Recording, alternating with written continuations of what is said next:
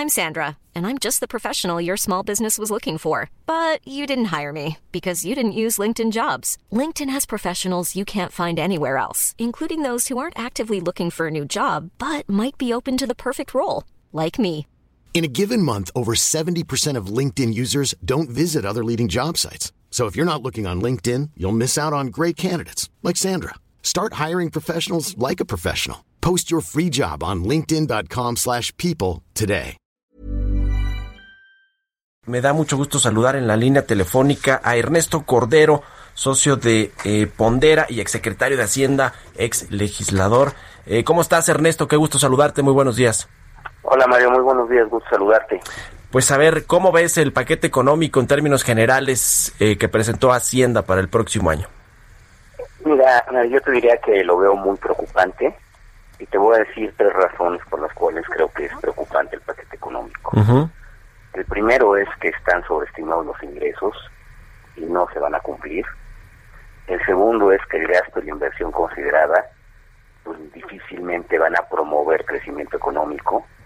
Y el tercero es que los balances no se van a cumplir y sí estamos en un riesgo importante de perder el grado de inversión para el 2021.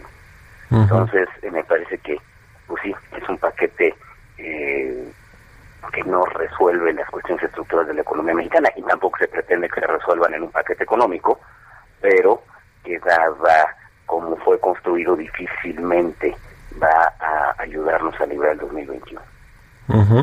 ¿Qué significaría que México pierda el grado de inversión en los próximos meses eh, o años? No, bueno, significa pues ya el reconocimiento de lo que todo el mundo sospecha, ¿no? Que México va a empezar a tener problemas para enfrentar eh, sus, sus compromisos adquiridos con anterioridad. Significa que, pues sí, el lastre de Pemex es demasiado grande para la economía mexicana.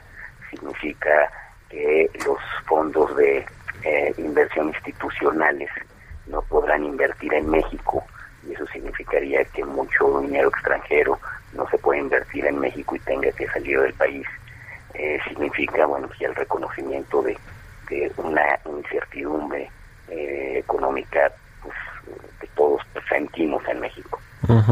¿Dónde se ven las mayores preocupaciones, Ernesto, en el tema de los estimados del próximo año de este marco macroeconómico, en, el, en la proyección de rebote de la economía de 4.6%, la producción petrolera, eh, el precio del petróleo, que son como los, las variables con las que normalmente suele jugar el gobierno cuando entrega un presupuesto?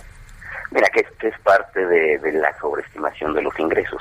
Sí. Los parámetros sobre los cuales están construidos pues no son, no son creíbles. El primero de ellos yo te diría, están sobreestimando o subestimando, todo depende cómo lo veas, la caída en la economía en el 2020, le están poniendo en menos 8, en menos 8%, lo cual pues está fuera de todo el rango de todos los pronósticos que hay en este momento. El, Sí. el pronóstico más optimista es una caída de menos 8.6% y el, y el más pesimista anda en 12%. Nosotros en Pondera nuestro pronóstico es de menos 11.4 y es un pronóstico que hicimos hace ya varios meses y lo seguimos sosteniendo. Entonces es difícil que la economía mexicana únicamente caiga un, un 8%.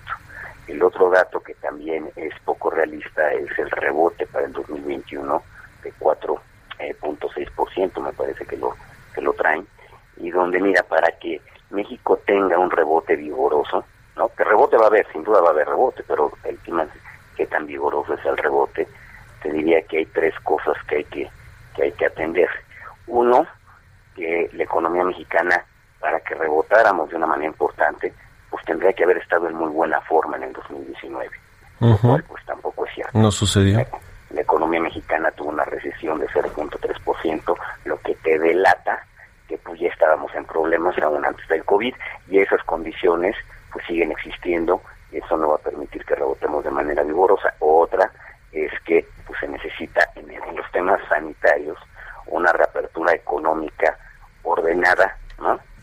Eh, que no tenemos en este momento, pues todavía no acabamos de resolver el brote inicial del COVID-19, ¿no? Y no estamos reabriendo en condiciones seguras y ordenadas. Entonces, pues también la, el rebote pues tampoco va a ser muy vigoroso. El tercero te diría que no tuvimos una política contracíclica ya de veras, una política contracíclica que pues ¿no? Salvar al mayor número de empresas. Por hoy en el 2020 la caída de ese tamaño, pues también lo que nos está diciendo es que hubo una letalidad enorme en empresas, se perdieron fuentes de trabajo, hay una destrucción de valor en la economía mexicana. Oye, Ernesto, déjame detenerte aquí tantito porque ayer platicamos, antier con el secretario de Hacienda, Arturo Herrera, y ayer con el subsecretario, yo le hacía mucho énfasis en el asunto de que no había una política anticíclica o, contracíclica, y él me decía, a ver, primero no es un problema del ciclo económico porque fue auto eh, infligido, el gobierno cerró las actividades y va a volver a abrirlas, no es como hace en 2008-2009 que hubo una crisis más estructural del sistema financiero, y por otro lado dice, sí hubo medidas contracíclicas que fue usar los fondos de estabilización, estos guardaditos, pues para inyectarlos a la economía. ¿Qué opinas de eso? Mira que lo tenían que haber hecho por ley, los fondos de estabilización marcan perfectamente, es perfectamente claro su mandato, que cuando se caen los ingresos presupuestarios, pues entran estos fondos. O sea que pues, mm, no es que ellos lo hayan decidido, está mandatado por ley utilizar los fondos de estabilización. Yo lo que te diría es que esa utilización de los fondos de estabilización, y eso sí, que le metieron mano a los fideicomisos que tenían destino ¿no? plenamente identificado, pues es cerca de un punto del PIB.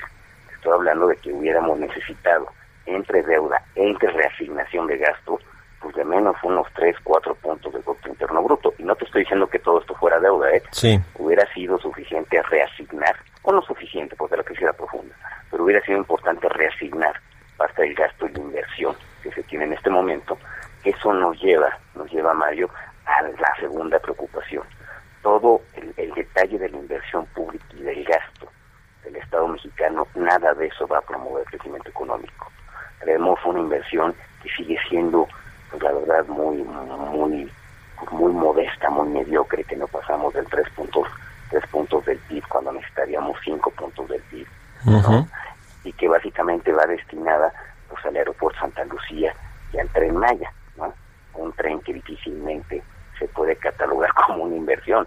El tren Maya va a ser pues un subsidio eterno para las públicas mexicanas. Entonces, pues sí, eso, eh, eso, eso no detona inversión, eso no detona crecimiento económico, ese no detona economías locales. Entonces, pues, este, la parte del gasto de inversión tampoco está ayudando en esto y tampoco ayuda en el 2020. Ya. Bueno, pues ya veremos qué ajustes le hacen los legisladores, el Congreso, los diputados, los senadores y cómo queda este paquete económico del próximo año y también pues qué ajustes se le va haciendo eh, sobre la marcha en el 2021 pues para que sea más realista con el escenario del próximo año. Muchas gracias Ernesto Cordero. Gracias y buenos días. Un abrazo, el secretario de Hacienda y socio de la consultora Pondera. Son las seis con cuarenta y siete minutos ya. Vamos a otra cosa. Innovación.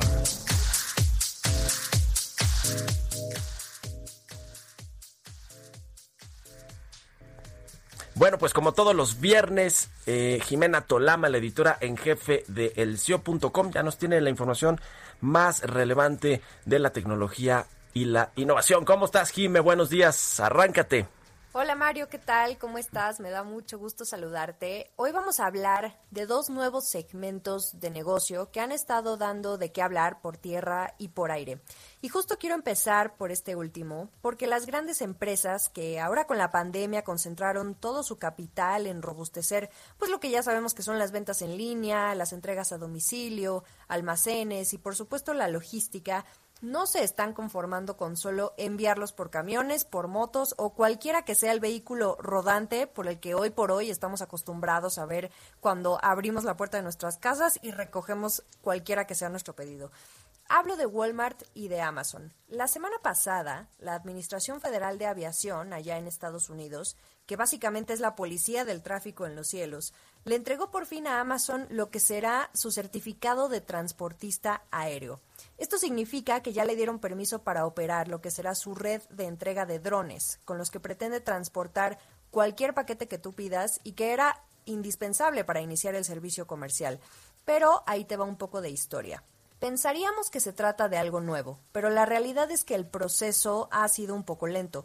Amazon ya trae estos planes y los anunció, esto de la entrega de drones, desde 2013, pero entre problemas técnicos y regulatorios, pues se fue atrasando un poco el asunto. Yo creo que es normal y más cuando se trata de algo que nadie ha intentado antes y que es algo hasta futurístico todavía.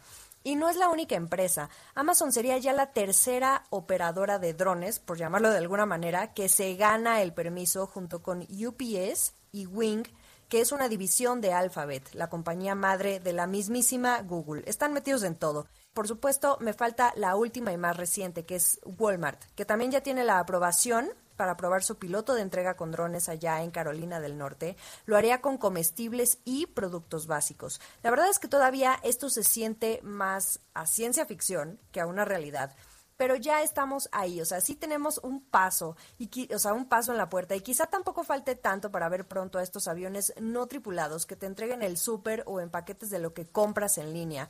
Y la competencia pues iba a estar ruda. Para darte una idea, Jeff Bezos eh, tiene esta eh, mentalidad de que puede entregar paquetes antes de que el correo electrónico de confirmación llegue a tu bandeja de entrada muy ambicioso en cuestión de tiempo, pero por ejemplo, los drones de Amazon presumen ahorita que pueden volar hasta 15 millas, que para nosotros son 24 kilómetros, y entregar tu pedido en menos de 30 minutos. Yo, no sé tú, pero yo le doy el beneficio de la duda a este hombre que no ha dado pasos en falso, todo lo que toca se vuelve oro y además sigue siendo rico cada minuto, Mario. Y pues bueno, Ahora vámonos a los negocios en la acera. En el CIO hace poco publicamos un reportaje que da cuenta de lo mucho que están sufriendo estas empresas que no son precisamente de entrega de última milla, como ahorita lo hablábamos, sino de micromovilidad. Todo lo referente a bicicletas, motos, scooters sin anclaje han estado sufriendo mucho, pero lo más preocupante es que la pandemia vino a complicarles todo, al llegar a reducirse hasta el 80% de la movilidad en los primeros meses de confinamiento. Y tú dices, bueno, pero después la apertura paulatina ayuda. Mom deserves the best, and there's no better place to shop for Mother's Day than Whole Foods Market. They're your destination for unbeatable savings, from premium gifts to show-stopping flowers and irresistible desserts. Start by saving 33% with Prime on all body care and candles. Then get a 15-stem bunch of tulips for just $9.99 each with Prime. Round out Mom's menu with festive rosé, irresistible berry chantilly cake, and more special treats. Come celebrate Mother's Day at Whole Foods Market